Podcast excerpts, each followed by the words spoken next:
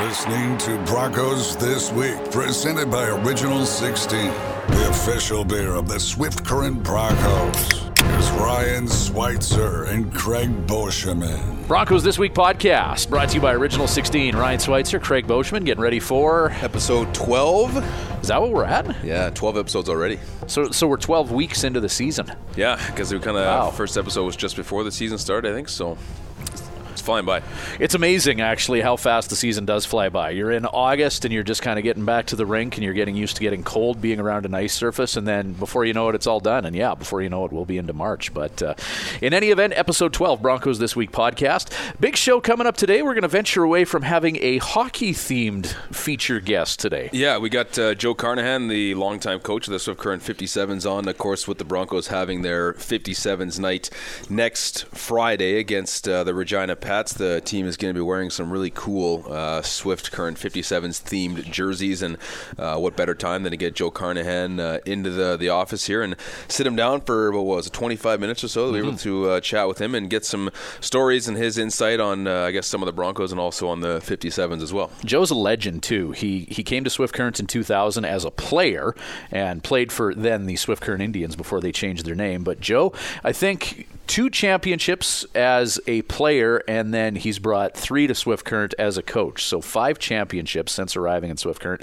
And he teaches at the high school. He helps kids out uh, in in minor baseball. He's just been a, a huge asset to the community since he moved here back in 2000. He's originally from Wisconsin, so very much looking forward to chatting with Joe. And we're also going to go down the pipeline this week for Crescent Point. Yeah, I caught up with Josh Davies. Of course, uh, kind of set the world on fire in the preseason with uh, his five goals. I think it was five goals in three games, maybe four. But uh, Yeah. he's playing in uh, um, in Victoria this year for his uh, his midget prep season with the uh, Pacific Coast Academy. So uh, was able to catch up with Josh. He had a big weekend, five points last weekend in a couple of games. So nice to talk with him. And of course, uh, Broncos head coach Dean Brockman to get his thoughts on uh, the mishap in Regina, which uh, canceled the Broncos game, which is now rescheduled for Tuesday. So the Broncos make a uh, impromptu trip to Regina on Tuesday for that makeup game. Yeah, I want to circle back to Josh Davies just for a sec because uh, he made his Western Hockey League debut on the Broncos BC swing. You, of course, saw every minute of said BC swing, doing play-by-play for the team. What, what was your assessment of what, what Davies brought to the table? Yeah, I think he just looked like a he looked like a regular player. He didn't look out of place at all. Uh, you know, he kind of obviously caught the attention of, of fans and, and maybe some scouts with his you know his goals in the preseason. But the thing that kind of stood out was his physicality. I mean, not the biggest guy in the world, maybe five ten ish, but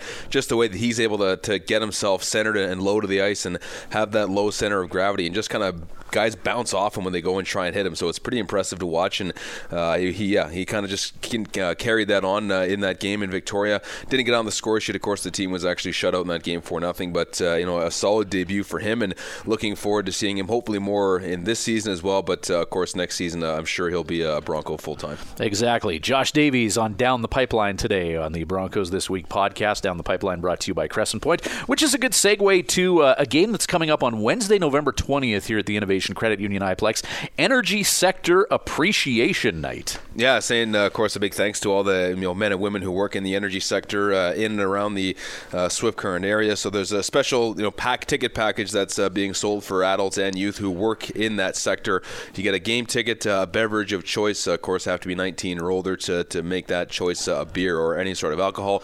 You also get a hot dog or a hamburger and also an entry to win a special limited edition Broncos hard hat. So all that 25 bucks for an adult and just $15 for youth. So an unreal deal uh, for those of you who may be listening who do work in the energy sector uh, in Southwest Saskatchewan. Uh, highly recommend you come out to that game and take advantage of that uh, awesome deal. Yeah, exactly. Uh, visit the stable. You can call 306 773 1509 for more details and ask about the Energy Sector Appreciation Night package as we say thank you to the hardworking men and women that power the world from right here in Southwest Saskatchewan. But yes, that aforementioned 57s night, uh, that's also going to be coming up on Friday, November 22nd, where the Swift Current Broncos will don the green and orange in Swift Current 57s themed jerseys. All right, lots to talk about uh, from the hockey operations side of things, and uh, we'll also have a chat with Dean Brockman in just a moment. This is Broncos This Week, brought to you by Original 16. You're listening to Broncos This Week, presented by Original 16, the official beer of the Swift Current Broncos. Broncos This Week podcast presented by Original 16. It's time for a coaches segment, and we are joined by Swift Current Broncos head coach Dean Brockman. Dean, uh, your team was supposed to have two games last week and just had the one due to the uh, incident in Regina. Have you ever had anything like that happen to, to you before? Yeah, you know what? It, it's crazy, but I have. Uh, it happened once in Humboldt, and uh, you know we, you know we had we didn't have to cancel the game. It actually happened the night before, um, and the guys there uh, did a great job of getting it back for us uh, for a Sunday afternoon game. So yeah, it's uh, it was kind of an interesting time, but uh, you know what? It is what it is. It can happen anywhere. Um, you know what? Uh, it, like I said, it's uh, it's just something that can happen. I'm glad it's not in Vancouver where we have to go back there. It's it's close to Regina, so it's all good, and uh, we'll be ready for them uh, when we go there on Tuesday. All kinds of news involving the Swift Current Broncos and the Regina Pats. Uh, another deal made. Carter Chorney going for young defenseman in Sam McGinley. I'll ask you the the question about McGinley first and foremost. What are we getting in return for for Carter Chorney? Yeah, you know, Sam is. Uh, we, I've liked Sam since I saw him last year, and uh, you know, one thing about him, he's a bigger body on our back end. Uh, you know, he is a guy that uh, I think has the potential to be a pro player. He's big, lengthy. Uh, you know, plays with a little bit of a mean streak. You know, he's definitely got uh, the vision to move the puck quickly. You know, all those things transpire into a guy that I think is going to be really, really solid for us. You know, right now he's you know hasn't played a lot in the league, and you know we have to be patient with him. But you know, down the road, as uh, you know, an 18 and a 19 year old, I expect him to be a really good player for us. And a guy, I think, especially for the defensive perspective, looking to kind of shore up that area of your team, and a guy like that can certainly help that out in a big way. Yeah, no, absolutely. I think that that's the hardest part is is trying to recycle things through, and uh, you know, we've got some young guys back there that we're very confident in, and we have to, you know, try and insulate them too a little bit as well. And you know, when you look at our back end and you got all those 17 year olds and, uh, you know, you got a few 18 year olds, it, it's tough. I mean, it's a, it's a 19, 18, 19 year old league. And those guys are uh, baptism by fire a little bit. And, uh, you know, we're pretty excited to have all of them back there. Speaking of uh, those young guys, one of them got his first career goal in Moose Jaw, the 3 1 loss on Saturday. But what a cool moment for Chase Lacombe to get his first goal and also in his hometown of Moose Jaw as well. Yeah, I don't know if you could have wrote that script any better. I, I think for uh, Chase, who works extremely hard, you know, day in day out. Uh, you know, never panics about ice time. He just wants to be a, a Swift Current Bronco, and you know we love that about him. And, and to be able to score in front of his uh, family and friends, and and actually be a star, you know, that's phenomenal. That's script written. You know that that game in Moose Jaw. I mean, Chase Lacombe's first career goal, obviously a highlight from that one.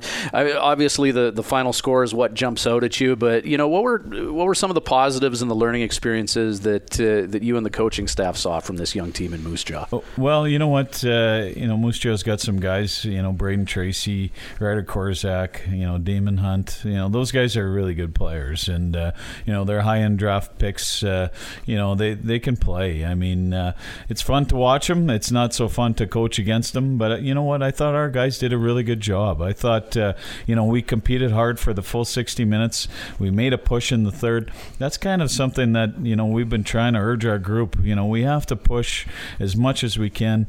I liked how we competed, and that's something that I can't say uh, I've liked a lot of. But our guys were finishing checks, they were pressuring the puck, they were creating some turnovers. Though that's how we're going to score some more goals. Uh, you know, when we fly by and just stick check, it's it's not that's we can't play that way. And you know, I was proud of our guys for trying to stick to the game plan, especially when you have a bunch of new faces. Speaking of those new faces, and you talked about forcing turnovers, I thought Sergei Alkimov forced three or four turnovers over the course of that game. His first game as a Bronco, and I think a guy that can win a lot of fans over with just his hard work in the offensive zone. Well, you know what? Uh, we've been looking for a player that uh, you know wants to get better. You know, as much as he does. Uh, you know, he's at the gym. He does extra time. We just finished uh, you know 15 minutes video with him, rehashing the last game. Uh, you know, he pressured the puck relentlessly in the game. Yeah, you know what? It's great to see. You know, he, he wants to do more and more and more. That's that's what he wants to do, and you know, we love that. I think that's a little bit contagious. You saw after practice, you know, Sergey was doing stuff. Well, you know, he brought a bunch of guys with him to do that extra stuff, and you know what? We really appreciate that because that's a you know, you got to have those types of guys leading the way, and uh, you know, it was fun to watch him play, and he can be a fan favorite favorite. He's quite the character. And one of those guys uh, who's also very clearly improving is Rafael Pelche. Picked up on a trade earlier this season, and that game in Lethbridge, he was one of your better players, I thought, and he's looking like a guy who just continues to get better. Yeah, Raf is, uh, you know, he's a fun kid to be around. I think, uh, you know, way he approaches the game, uh, you know, just his personality and mentality about the game. again, another player, uh, you know, that's balancing his schoolwork and trying to work out and, and doing everything. I think he's getting more and more comfortable.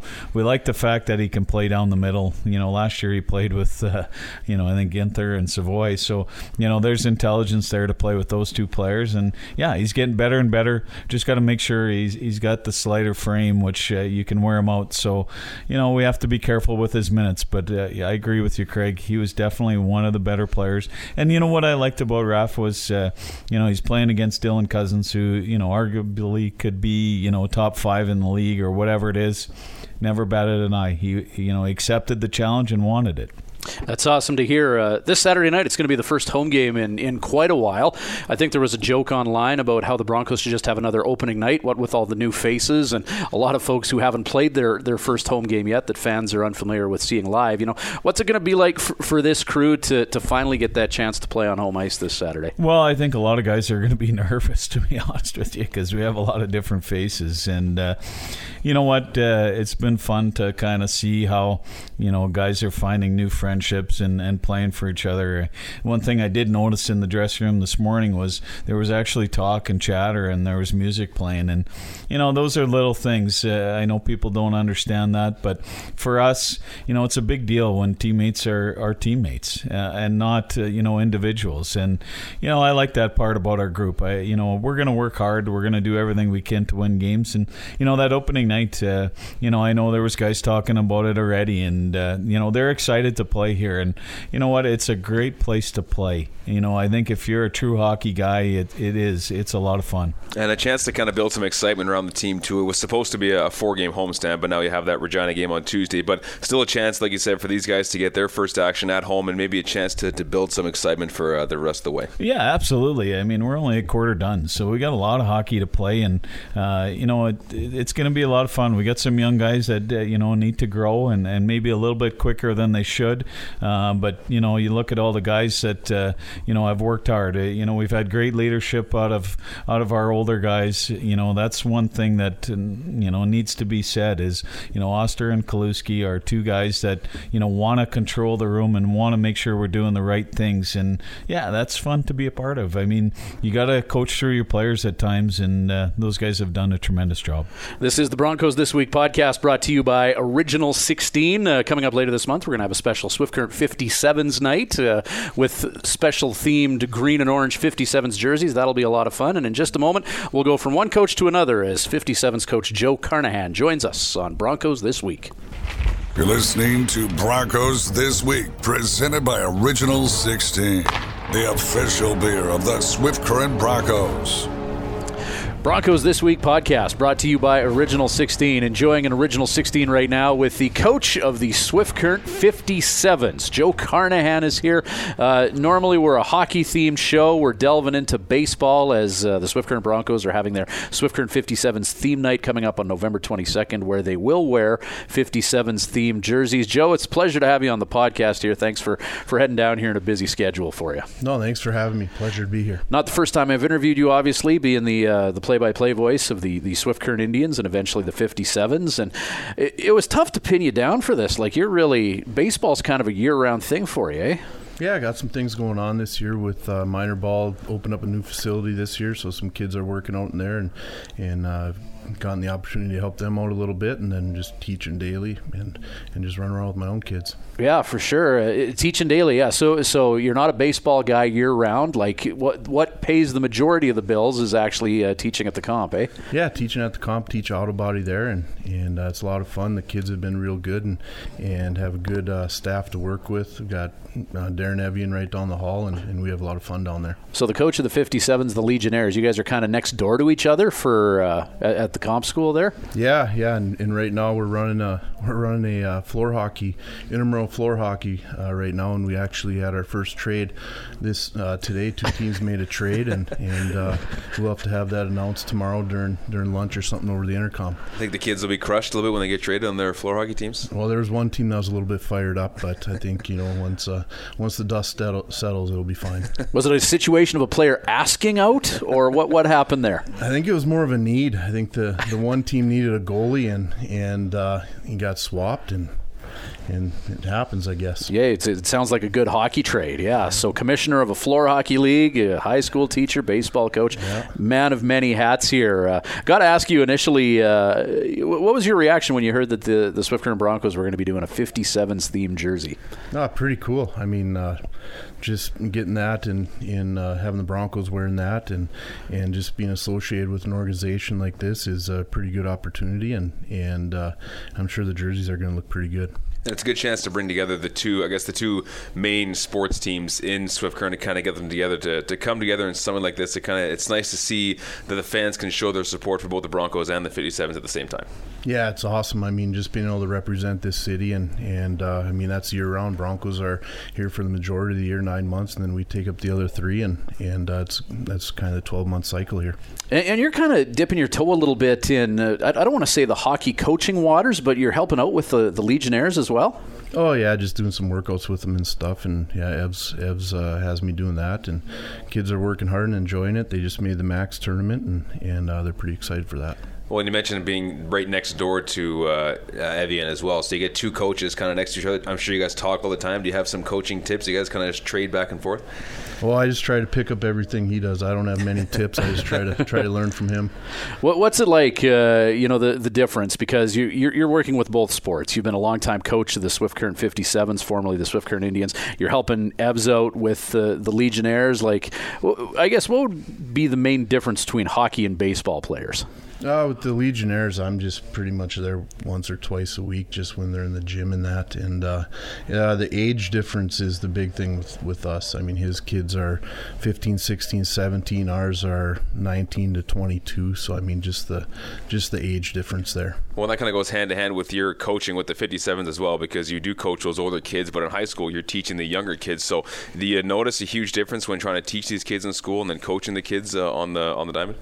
a lot of it is. Uh, Uh, I mean, the older kids kind of been through a lot of uh, a lot of some of the stuff the younger kids have. So whether whether it be success, whether it be failure, you know, I'm not saying they're not going to have that going forward, but but a lot of times they, they may know how to handle a little bit better. So I think at a younger age, you're kind of help them help them a little bit work through that, and uh, you still do that as an at an older age as well, but but it's just a little different capacity.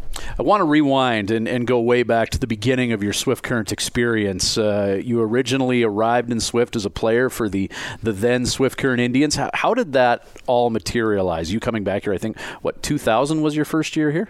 Yeah, 2001. It was. Uh, yeah, all of a sudden I was I was down at Iowa Western uh, where I went to school, and and uh, this guy named Harv Martinez gave me a call, and and I didn't really know what to think. I mean, Saskatchewan, I, I don't I don't know I didn't know what to think then, and um, and what happened was a bunch of my buddies back at home in Wisconsin ended up getting in trouble. So my mom actually told me, "You're not coming you're not coming back home. You're going up there for the summer, go play baseball, and and uh, so I ended up coming up here, and I was the last guy here, and, and they ended up giving me number 51 and, and a hat that was a little bit big, but whatever, worked out. Fresh Prince of Bel Air situation. They're sending off somewhere so you don't get in trouble, but you come to Swift Current. I mean, what were your expectations? Did you know anything about Saskatchewan, or maybe Swift Current more specifically before you came here? I didn't know much about uh, Swift Current or Saskatchewan, but I knew the organization was good, and I, I knew they've had a lot of success, and uh, and I knew Harv was a very good coach and had a lot of connections, and it was going to be a good time. A lot of guys that played in the league and, and play in the league, it's it's a one and done league for a lot of players in terms of playing one season. But you came back for several. What what was it initially that brought you back to, to Swift for multiple seasons? Uh, just the culture. I mean, the the atmosphere within the organization and the team was a lot of fun Harv made it a lot of fun. He he was clear, um, had clear uh, expectations, kept people accountable, and helped you develop and get better. And and he recruited a lot of good guys. So I mean, it was it was pretty much hitting the jackpot. You know, you're hanging out with good guys all summer. You're getting better, and you know he's got connections to help you out in the future too. And what can you say about the community aspect of coming to a, a small city like Swift Current? That You know, you're a kind of a center stage guy in the summer when a lot of people come and watch you during games uh, throughout the summer. Yeah, it was it was fun. Um, the hometown I'm originally from is small. It's smaller than this, about nine thousand people, and and the big difference coming here was just uh, you know you're on the radio for interviews and back then they had a little TV station and uh, just just that kind of stuff and and we, I didn't really have that before but just a little bit of that stuff the media coverage and that you were a guy as a player. You were dangerous at the plate, and you were also a left-handed pitcher that I believe touched 90. D- did you ever get any looks from from the pros? No, maybe a little bit, but I, I, wasn't good enough at either. That's probably why I did both. But uh, you're downplaying that. I mean, you you were legit. Like, there's got to be more to the story than that. No, I was okay, but I mean, for for a college player, I was all right, and and uh, for up here, I did pretty good. I think I had a lot of fun up here, so probably played a little bit better up here than I did at school, and and uh, I didn't get very many looks. Just just had fun and liked winning up here. And it's not exactly lucrative. I mean, if you if you were approached for a, a, minor contract, it's not exactly a lucrative deal where you're making tons of money playing, you know, low A, whatever it may be, right? Yeah, it's it's quite a grind. The guys that are that are in the minors and, and guys that do independent ball, it's it's a grind. I mean, we we have quite a few guys still playing and over the years playing, and, and it's a deal where they're they're grinding it out and they're getting jobs in the off season and that kind of stuff, and and it's uh, it's kind of a sport where when you do make it, then that's when you get your big reward. Are you still scouting at all? Uh, no, not anymore. Not doing that anymore. But do some name dropping though, because you were working for some major league teams for a while. Yeah, I worked with the Phillies for a little bit, and then uh, and that was uh, just for one year, and then and we got a lot of guys. Uh, we got a lot of guys around right now in, in some different organizations, and uh, through college and all that, and and uh, there's it's branched out pretty good. Well, and speaking of seeing guys, you know, come through here and then go on to have success, whether it's in college or pro ball, as the coach, I mean, how much pride do you take in seeing your guys move on to, to big bigger and better things, so to speak. Oh, that's the that's one of the most important. You know, whether it's whether it's baseball or something else, just guys succeeding in life and and uh, baseball wise, we got boy, we got guys everywhere right now. We got guys, uh, a couple Division ones in California. We got uh, a guy Division one in West Virginia. We got a couple guys working at Driveline, um, Nebraska, Omaha. So there's there's guys down in Texas. We got guys working everywhere right now, and and uh, it's it's just nice to see guys continue with the game, continue to help other people, and and you know it's good to see and Jose Rojas, uh, a Swift Current Indians alum to, to keep an eye on. He's making waves in in the Angels organization too. Yeah, I thought he was going to get called up this year. He had a he had a great year. He hit over 300, had over 30 some home runs, 100 some RBIs, and in AAA. And and uh, for whatever reason, he didn't quite get called up. Probably he's kind of playing in an organization that has a lot of position players and not a lot of pitching, and he's a position guy, so kind of a little bit of a logjam there. And, and then you got Hunter Owen, he got up to AAA this year as well, so hopefully he can, he's knocking on the door. Hopefully he can bust through pretty soon too. Do you think Rojas is one of, if not the best player that you've seen come through Swift Current? Uh, there's been quite a few. I mean, he's since I've been here, he's. Um, he's the one that's made it the furthest. I mean, that guy could hit. He could always hit, and and ironically, that was the year he was up here was probably uh, record wise, anyways, one of our worst. Well, it was record wise probably the worst season that we had. Just we just couldn't get things going with a lot of injuries and stuff, and and with that group to give them a lot of credit, they needed to win. I think it was something like six games in a row at the end just to get in the playoffs, and and they stuck together and they ended up doing that and, and made a playoff push at the end there. I want to segue that into this year's team because again, it was a team that really was hurt by injuries. You you lost you know several key guys, yet you still finished the year. I think it was something like winners of 18 of your last 20. Uh, eliminated a very capable Weyburn team in the first round. I mean, we haven't really had the chance to do uh, the whole wrap up of this year's season with any media, but you know, what was your thoughts on on how things went this year and the guys that you had? No, the group that we had this year, this was this was a great group to be around, and and uh, if you know me, I don't I don't just throw that out there, just throw it out there. It was a was a real great group of guys. Uh, the guys bought in, they had a lot of fun, and and they just grinded all the way to the very end, and it was a real good group. And like you said, we had a couple had a couple injuries and stuff late past the deadline, so we couldn't really add any guys, and, and the guys that we still had, um, they grinded till the very end and did a good job talked about the team winning 18 of 20 or whatever it was to finish off the season. I think the word momentum in sports gets thrown around a lot, but do you think it was applicable to your team down that stretch? Yeah, I think everybody just relax and and the and the thing with summer baseball, I guess it'd be like anything, but but they're only here for maybe two and a half months. Uh, they just got done with the fix 56 game schedule down at school. Then once they leave here, they go down to fall, and that's that's about two months, and that's harder than the regular season down there. So I mean, for those guys to come up here and and uh, and do what they did, play and and have fun and stick it out till the end, um, it's just uh, just an attribute to the group group of guys that we had, and we had a lot of momentum at the end there. And then uh, game three, there, a kid from Regina, we just ran in a good pitcher. Coach of the year this year as well in the league. You know, what was it like getting that call?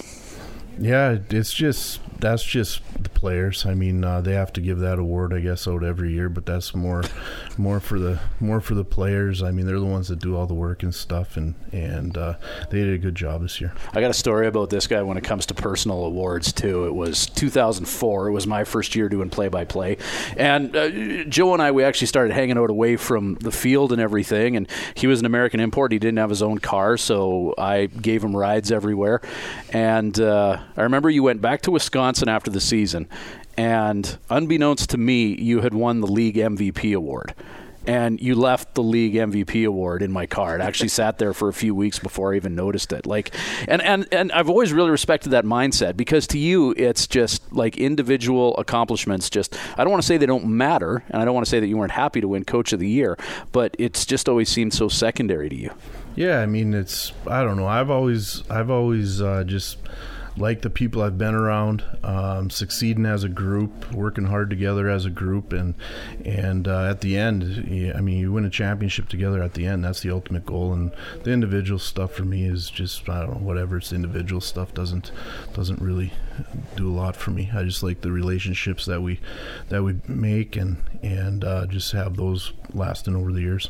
I think every coach has their own coaching style, and in this setting, you seem very laid back and relaxed. But as a coach, I'm wondering what your kind of usual uh, go-to tactics are for whether it's motivating players or helping them to get better and better.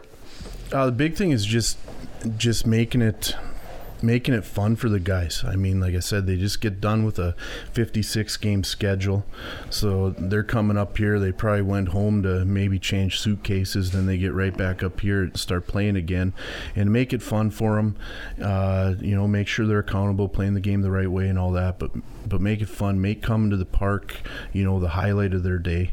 And you know, if we're able to accomplish that, then then uh, you know the relationships will be built among the guys, and, and we'll have some success. It's such an interesting league to manage, though, because you have that tight schedule and a lot of baseball and not a lot of days. And these kids are coming up for a summer ball experience.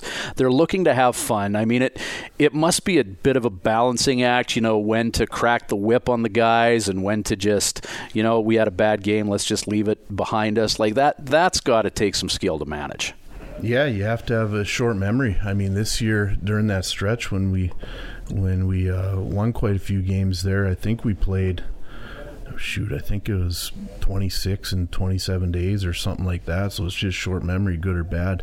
It's a little different the first year I came up here. So we played 26 games in a row this year. First year, first year I came up here, we we had 24 games the whole season. So I mean, as far as cracking the whip, I think Harv had a little more, a little more. Uh, had a little more time to do that than than I have to. I, uh, one of the craziest coaching decisions I've seen in any sport. You know where I'm going to go with this. It was late 2016. Your team was on, I think, a four-game skid, and you had just lost in Weyburn. You were heading into Regina the next day, and you had a meeting in the Weyburn Hotel with the players. And you, you, you know which story I'm talking about. It was the batting practice one, where basically you told the guys they could wear whatever they wanted to BP that day. Like what what was the coaching strategy behind that move? Because and I remember we did a video and it went viral. Like there were guys wearing pantyhose and whatnot in batting practice, and there were guys wearing dresses and high vis vests, basically whatever they could find at the Weyburn Salvation Army. It was crazy. But uh, you know what? What was your mindset going into that? As you yourself even dressed up in some sort of cowboy getup? Yeah, well, we were our team was pretty good that year. I think we were in first place, and and uh, we had one of those teams where where you knew unless guys checked out or or some major injuries happened, you had a pretty good chance to finish the season off with a championship. And uh, we got to the point it was late in the season. Uh, we lost a couple of games, and you could just see the atmosphere. Guys guys just wanted to get the regular season over and start the playoffs. Like they're they're done. They just wanted to get rolling with the playoffs. They did enough in the regular season, and just wanted to make it fun again. And uh, so what we did, we had a meeting. We had a meeting after the game in Weyburn um, that had a little different message, and then uh, we had a meeting the next day um, in Weyburn at the hotel, and it was it was pretty much one of those where all right. Uh, let's have some fun. The bus leaves in two hours you guys got to be on the bus. You wear whatever you want, and that's what you're wearing for BP. And uh, and yeah, there was some. We had a fashion show on the on the bus on the way to Regina, and it was it was pretty fun. The guys had a lot of fun, and and uh, yeah, that, that uh, Salvation Army in Weyburn, they they had some good sales that day. And and you the the epilogue to that story is you went on, you snapped a four game skid, and I think you put up like ten runs in the first inning or something after you did that. So. Yeah, well, we walk in. The funny thing is, we walk in, so we park be, kind of behind the behind the backstop. That's where they let us off behind the bleachers there, and, and we walk in. everybody's wearing this, and you got guys wearing, uh, like the one guy, he's got I guess like a girl's one piece swimsuit on the top and whatever on the bottom and and and then all of a sudden I look around and I'm like, oh, there's some cameras here. This is a televised game. He so, so so we go there and uh, and they're looking at us and like, yeah i don't know. They're looking at us kind of a little weird like they should. And uh, and i asked the guys well is televised? They're like oh yeah we're doing it for sure now. So they went and took bp and all their stuff and uh, and I think our first five guys got hits, and and uh, we ended up bullpen in that game too, and and uh, we pitched well, hit well, and and kind of had some fun there on out. I think there was another video that went a little bit viral this summer from the season. I think it was in a, a game in Regina. There was some pretty crazy weather, and the tarp was blowing all over the field. Oh, and Weyburn. Weyburn, yeah. Weyburn, yeah. So, I mean, that was probably the craziest weather you saw this year. But in all your years uh, playing baseball, not only here in Swift Current, what's some of the, the wildest weather mishaps that you've seen? Oh man, the we- the weather up here in the summer, it's with the wind, and then all of a sudden you get hail and and all that whatnot. But I would say that was a that was a crazy one just because the tarp blew off and it came right in our dugout. So it was kind of like a uh, so there's all this water on the tarp and you see it rise and rise and it's like oh no, and then all of a sudden it's like a tidal wave that came in the dugout and it's over the top of the dugout and, and everybody's soaked. Nobody can see. There's cell phones everywhere.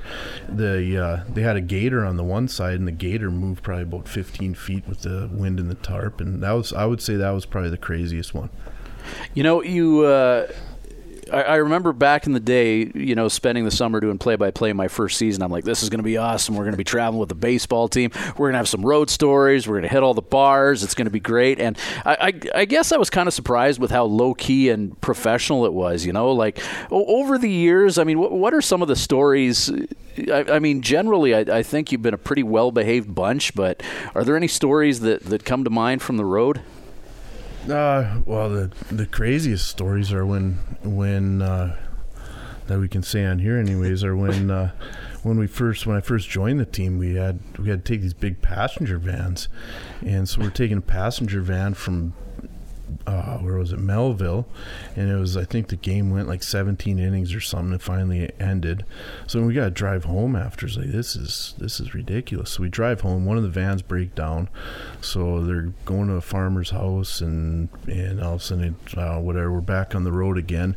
And the worst part about that was we get home at about 6 a.m. Then we got to get up or not get up, but we got to I guess take a little bit of a nap. Then we're heading to Weyburn at 11 or uh, sorry Lethbridge at 11 that day. So that was that one kind of sucked a little bit, but it's it's a little bit better now with the with the bus and all that. I know one of the one of the stories. I wasn't there for it, but uh, Parkbeg which is on route to Regina. You guys had a bus breakdown in Parkbeg back in the day. And anyone who's driven through there, then Parkbeg, you got that cafe on the right side was, as uh, you're eastbound. Harris. Or Went Har- up Saskatoon. But there was a Parkbeg story too, wasn't there? Where there's there's the the old restaurant on the right, and then there's that dilapidated old house on the left side of the road. And didn't you didn't you guys find like a stuffed rabbit in there and hang it in the window? And wasn't it there for like a couple years? Oh, that was that was before I got here. That was that was with Kelly Haraska and those guys. I wasn't. Oh, uh, okay. I wasn't here yet, but we had that one in Harris where the bus broke down on our way to Saskatoon, and and and I don't know. They had to find a way for us to get to Saskatoon, and there was some car chase or whatever going on up there. So they ended up getting some cabs, and and our guys are sitting on Main Street of Harris, and it must have been their high school graduation, and kids driving by honking the horn. And our guys are hitting ground balls and throwing and whatever right in the right in the middle of Main Street, Harris. And then all of a sudden, some cabs show up, so we're riding to the park in cabs, and. Uh, we get out. I don't get about 15 minutes to warm up or whatever because we're already a little bit late, and then and then give the guys credit. They came out and, and we ended up winning that game. So yeah, solid story there. You know, one story that, that always uh, sticks out. It, it was in Melville. It would have been back in 04. Again, one of the one of my early years doing this, and it, it was. I think your playing days. I think you were two or three years left playing at the time, but uh, you know, I think your arm was hanging on by a thread. You had to pitch that night, and I remember just asking you, "Are you going to be okay heading into tonight?" And your answer to that was, "Well, I guess I have to be." And I think you went seven strong, and you know, held them off the board for the most part. You know, what do you remember about that game, and just you know that attitude of you know, I guess find a way or make one in situations like that. Well, it's just the guys you're hanging out with. You know, you you want to once the summer's over, you, you you don't see these guys. A lot of these guys you don't get to see again. So you want to do anything you can to, to push it one more day to be able to hang out with them and and uh, go to battle with them and stuff. And and uh, yeah, our guys played good defense and, and thank goodness for ibuprofen and, and Aleve and all that. And and our, we hit the ball well and, and we ended up winning that one and and uh, won game three as well. I think that's kind of a huge part of sports that maybe athletes don't realize it at the time, but when they're, you know, whatever their playing days are done, whether it's junior or pro, whatever it is, but times change. You don't see these guys or girls as much as you used to, and it's something that you kind of have to really enjoy as much as possible while you're during those days, isn't it? Well, that's the thing. Everybody's got a window, and uh, you know you can. The window's going to close for everybody eventually, and and as a player, you can just keep popping that window open, you know, day by day, and and uh, some guys get a window. Their window stays open a lot longer than other guys, but uh, just just the culture of of team sport and being around the guys uh, in the locker room, in the dressing room, uh, practice day to day. I mean, the games are fun, but it's all the other stuff that that really people really really remember. I want to ask you about a, uh, a news story that's making the rounds about the, the Houston Astros and revealed that they've been uh, that they have a camera set up that's catching uh, catcher signs and they're relaying info to their hitters and everything. Uh, first and foremost, being the 57's video guy, do you want me to rig something like that up at Mitchell Field? Hey, uh, I don't know. Better not. but uh, you know, I, I guess, and, and what it was was, uh, you know, just for people that maybe don't follow baseball real closely, what they were doing was they were relaying to their hitters via noises when a pitcher is going to throw a changeup. Why is it advantageous, in particular, to know when a changeup is coming from a hitter's perspective? Well, then if you know that, like, you want to always, or most time you're sitting on a fastball or looking to hit a fastball, and if you know it's not a fastball, then depending on what your approach is, you can just take it. You know, you don't, you're not going to chase it or anything like that. Or if you want to sit on it, then you can sit on and hit that. But but a lot of times, especially with a changeup, because it looks so much like a fastball, and that's the one where, where you can either swing through or, or have weak contact. So so to know if that's coming, that's that's pretty uh, pretty big advantage. I know there was a story years ago where you guys you, you did you weren't doing anything illegal. You didn't have any cameras set up, but uh, I always loved this story years ago. You were facing an absolute stud of a pitcher, and he had shut you guys down a few weeks before, and you were facing him again, and. You, he basically, and, and you can get into it as much as you want, but you guys discovered a tell with his approach, eh? Yeah, he's tipping his pitches. Um, he's he was uh, a couple weeks weeks before, like you said, he shut us out pretty good, and, and this happened to be in the finals, and uh, he was tipping his pitches. He was he was doing something with his glove there that, that we caught early on, and uh, we were able to take advantage of it. And uh, facing a guy like him. Um, it was it was important that we were able to do that and and uh, you know trust in your teammates that that what they saw is right and and it worked out for us. You didn't have the benefit of a camera system. How did you guys figure that out? Uh, you're always looking for something. Uh, you're always looking for something to get some sort of an advantage, and uh, you always look to see if the pitcher's doing something different, the catcher's doing something different. Maybe the maybe the uh, infielders or outfielders are lining up a little bit different. Whatever it may be, you're always looking for something for an advantage. And if they get into if they get into a uh, kind of a rhythm where they do the same thing when they're only throwing a fastball or, or whatever. If you can pick that up, then it, I mean, it just makes things so much easier. Is that one of the biggest examples of tipping a guy's pitches that you've seen as a as a coach here? Um, yeah, stuff like that. Um, it happens every year, and, and you know we've had some of our guys have been doing that, and, and or have done that, and you try to try to catch that and let them know that, so all of a sudden the other teams aren't aren't uh, relaying relaying the pitches of their hitters as well the team this year. I know that uh, you know you're you're a coach May through August, but uh, it's really a year-round thing. How's everything coming together for the team this year? Ah, good, good. We have, we have a very good core group coming back, and uh, and very happy with that. Um, today, actually, we just we just. Uh, looks like we're going to sign three more pitchers today, and uh, right now our roster looks looks pretty good. Happy with where we're at, and and like you said, though it's ongoing, stuff changes day to day, and you just got to stay on top of it, and we'll just keep continuing to add to our roster. Guys from uh, from last year making yeah. a comeback this year. Yeah, quite a few. We got uh, Tanner Holen, Eckhout, uh, Keel Crumweedy, uh, Aaron Pugh, Graham Cherry. Um, probably Bondarchuk's coming back from a couple years ago. Binsfeld. Uh, might be missing a couple off top of my head. Uh, Alex Stinnett, Luis Navarro.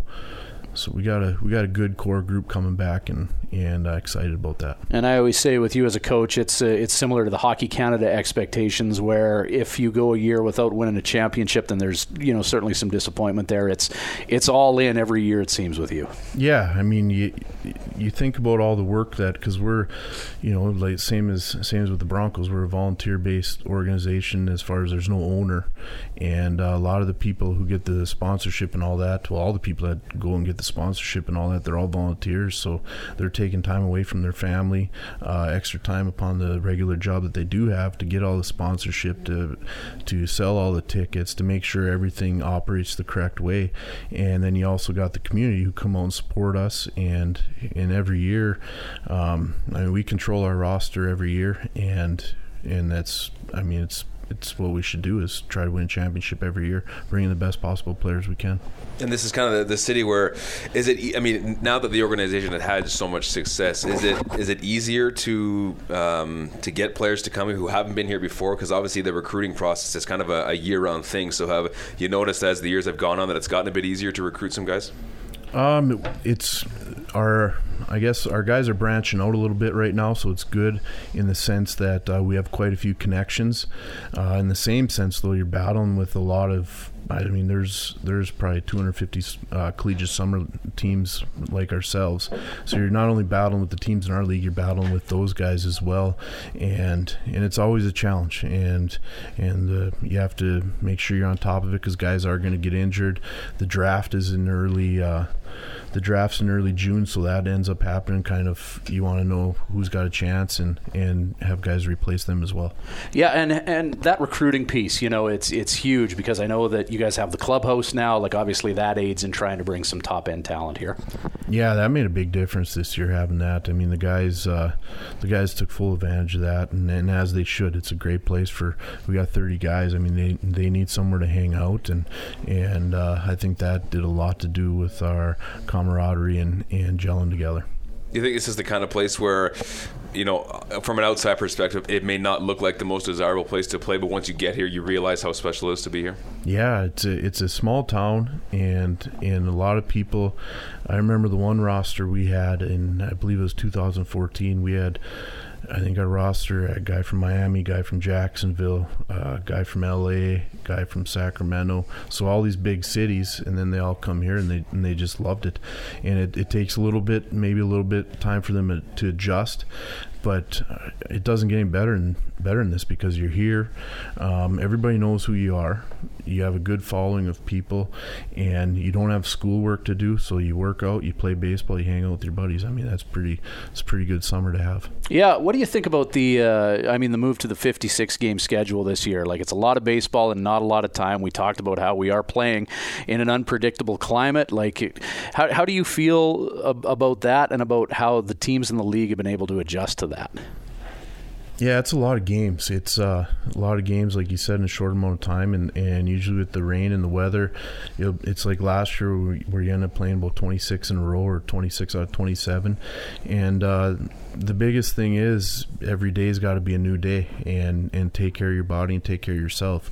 And it's uh, it's a it's a good fun league, uh, a lot of neat parks, a lot of uh, old professional parks, and and a lot of rivalries within the league as well. And quickly, the or going to change the league, I guess you could say. I think it's Yorkton and Melville who are taking one year absences, absences, and now Medicine Hat moves into your division as well. So that kind of changes things for you as well. Yeah, it's. I mean, as far as Medicine Hat coming over here, that's awesome. I mean, it's only two hours away.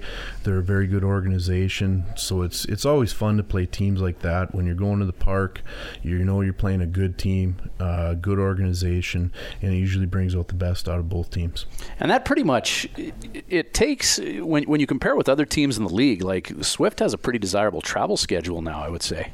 Yeah, getting uh, or not getting, but uh, with Yorkton and Melville not in the league anymore, that kind of that eliminates a little bit of travel out east there. You know, that four and a half, five hours, and and staying out there for depending what the league did as far as scheduling, staying out there for four to six nights. It's it'll be nice to be able to make some day trips. Well, the beauty of us doing this on a medium where you can hear but you can't see is we can unveil to you what the Swift Current 57's limited edition jerseys look like while still not spoiling it and adding some suspense for when we do a different reveal. So, and I know that you ordered one special customized, so I'm going to present this to you now. Your first look at it here. You got the uh, 57's green and the orange there uh, very similar look to what we do in uh, baseball season. You know, I think you must order this for your father-in-law because it's yep. got Slusser yep. on the back yep. here. But uh, we'll give that to you, Joe. And you know, what are your thoughts on seeing you know a, a, a look that you helped design in hockey form? This is these are nice, real nice. Uh, whoever whoever put the design to these did a great job, and and I think the fans and the players and everybody are going to be very impressed. A baseball feel on a hockey jersey. Well, we thank you wholeheartedly for being here, and just a reminder to season tickets: there is that 57's night jersey draw. Make sure and pull those out of your season ticket books and bring those to the game on November 22nd when the uh, Swift Current Broncos in the orange and green are going to be repping the 57s. Joe, uh, it's a pleasure talking to you. We could go on for hours with different stories, but uh, thanks for taking time out of your schedule to, to come hang with us today, man. No, thanks for having me, guys. It's time to go down the pipeline, presented by Crescent Point. Davies scores a hat trick for Josh Davies. But we take a look at the next generation of Swift Current Broncos. Broncos This Week podcast presented by Original 16. It's time to go down the pipeline for Crescent Point, and we are joined on the line now by Broncos prospect Josh Davies. Josh, uh, how's it going today? Good yourself. Doing good, thanks. Uh, calling to you from uh, Victoria, which is where you're playing midget this year, and you're actually an Airdrie, Alberta guy. So, uh, tell us about uh, this move to Victoria to uh, jump up to the midget prep division. Uh, the move, the move's been great. Um, the league's fantastic. the boys are starting to finally roll. Um, and yeah, just looking forward to what's to come. Yeah, man. Uh, how's the how's the transition to major midget been going for you? Uh, the transition it was, it was it was okay at first. Uh, once it started going, I kind of adjusted to it, and uh, now I'm just starting to roll. Yeah, I know it kind of took you a little while to I don't know get your footing, I guess you could say in that in that midget division. But this past weekend, you had a great weekend. You had three goals, two assists, in two games against uh, uh, Shawnigan Lake School. So, uh, do you feel like the confidence is just kind of gaining as you get more games under your belt? Yeah, when it, by game by game goes by, uh, I start to get more confidence with more ice time. Uh, holding on to the puck more helps a lot more. Um, but yeah, just the the guys that support, uh, the support of the guys, it's just it's just great all around. Yeah, this is the first time we've uh, caught up with you since training camp, and uh, you know you were the talk of training camp for a while after going into Regina and getting a hat trick and another multiple goal game as well. You know, what did that do for your confidence uh, heading out to Vancouver Island? It kind of boosted it a bit, but I, I didn't want to go into uh, the midget prep league this year too overconfident. Uh, got to keep my head, got to keep my head straight. Um, can't can't really overthink that. It's just got to keep going. Can't uh, can't want one thing get to my head and just yeah, just got to keep going. Now the offensive show was was impressive in itself, but another thing that I noticed about your game that really caught me off guard was the the strength you've got in your skates. It would seem like guys would try and come in and knock you down, and all of a sudden they're the ones who end up on their backside. How did you end up just so strong on your skates and able to fend off these hits? Uh, just just through the summer, I trained I trained pretty hard with crash conditioning. Um, and yeah, I just I like to be I like to have a low center of gravity, so I, I kind of stay low all the time. But yeah, I just I try to be ready for whatever comes. Now playing uh, on, on, Vancouver Island, of course, the Broncos made their way through the BC division, and uh, you got into the lineup for the first time in your Western Hockey League career in uh, Victoria. I think you knew about a week and a half or two weeks ahead of time that you were going to play in that game. So was it a matter of crossing off days on the calendar, waiting for that day to come? Uh, yeah, it was definitely crossing off days on the calendar for sure, but. Uh, I just didn't want to go in there overthinking it. It's just another hockey game, so I just tried my best and worked hard, and but yeah, it wasn't the result that came out of the game, but it was it was a great experience. Yeah, a great experience. You you managed to see a, a, fair bit of ice time out there. You know, what what was your assessment of your performance in uh, in your first taste of Western Hockey League action? I thought I was tough on the puck. Uh, I was skating well, I was moving my feet. Um, well, didn't get enough shots off that I wanted to, but yeah, the coaches uh, seemed like they put a lot of trust in me that game. Uh, gave me quite a bit of ice, which is greatly appreciated. But yeah, it was it was a great experience all around. Well, and speaking of the coaching staff, I mean, obviously after the impressive preseason you had, I would imagine they were pretty happy with your performance. So, what kind of conversations have you had, uh, I guess, with them throughout the season, and uh, especially after that first game? Uh, yeah, they were just saying, uh, just don't don't let it, everything anything get to your head. Uh, just keep going, and uh, we'll try and get you in some more games, which uh, which uh, was awesome. But um, yeah, they just pretty much said just don't let anything get to your head and just keep keep pushing. Well, and you also got a chance to work closely with Brandon Cote at the WHL Cup. I know the, the end result wasn't there for you guys that uh, Team Alberta was hoping for, but uh, a chance to kind of get to know Brandon Cote a little bit better and uh, play with some of the top guys uh, in your age group from Alberta. What was the uh, WHL Cup experience like for you? Yeah, it was it was actually it was real, it was great. Yeah, Cote, he's a great coach, great guy. Um, probably one of the best I've ever had. But uh, yeah, it was great. Players were great. Uh, experience is great. Um, competition was awesome. Uh, yeah, it was it was just really good all around. You're knee deep into your season now in uh, Victoria. You know, what are some of the goals that you have for yourself this year uh, playing midget on the island there? Uh, yeah. Uh, my, one of my goals is to get over maybe a point per game, but um, you know that might not might not happen, but we'll see. Got to keep pushing. Um, just to get better all around. Try and make the Broncos next year, which is one of my top goals. Um, also, hopefully get an invite to the U17s is at the top of the list. But yeah, I just got to keep pushing. Can't can't can't let anything get to my head and just just keep going full full throttle. And when it comes to making the Broncos next year, uh, potentially as a full time Western Hockey League player, I mean, let's look a couple years down the line here, Josh. When you look at yourself as maybe an 18 or 19 year old in the Western League, what kind of role do you see yourself playing in this league?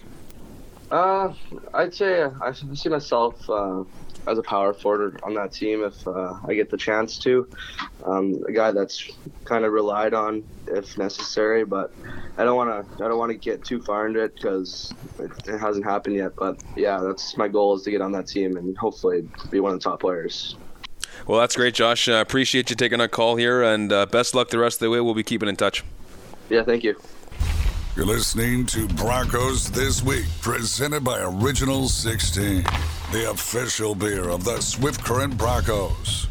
Nice chat with Swift Current 57's coach Joe Carnahan, number 51 as a player and as a coach. I, I, didn't realize the whole story was he was like the last guy to arrive for the 2000 team, and 51 was like the only jersey they had left. I always thought that that was a preference thing, but that's, uh, that's a classic story. A guy shows up late or, or, last or whatever it may be, and they're like, "Well, we're kind of short on stock here, guys." They talked about the oversized hat as well, so probably the last hat they had and the last jersey they had, but uh, it worked out pretty well for Joe, I'd say. Yeah, greatly appreciate Joe Carnahan. Uh, again, very busy man helping out with the uh, Home Hardware Legionnaires, doing some drills with uh, minor baseball players in town, and of course, a full time teacher by trade. So we're glad that he was able to be here and be a part of Swift Current 57's night, which is going to be November 22nd at the Innovation Credit Union iPlex. We're recording this Friday morning, November the 15th. Tomorrow, a big night at the rink, the Wawanesa Toy Drive. Yeah, fans uh, encouraged to bring uh, new and, and, unwrapped toys. It's not quite the same as the teddy bear toss, which I think is on November 30th, so not quite the same thing. But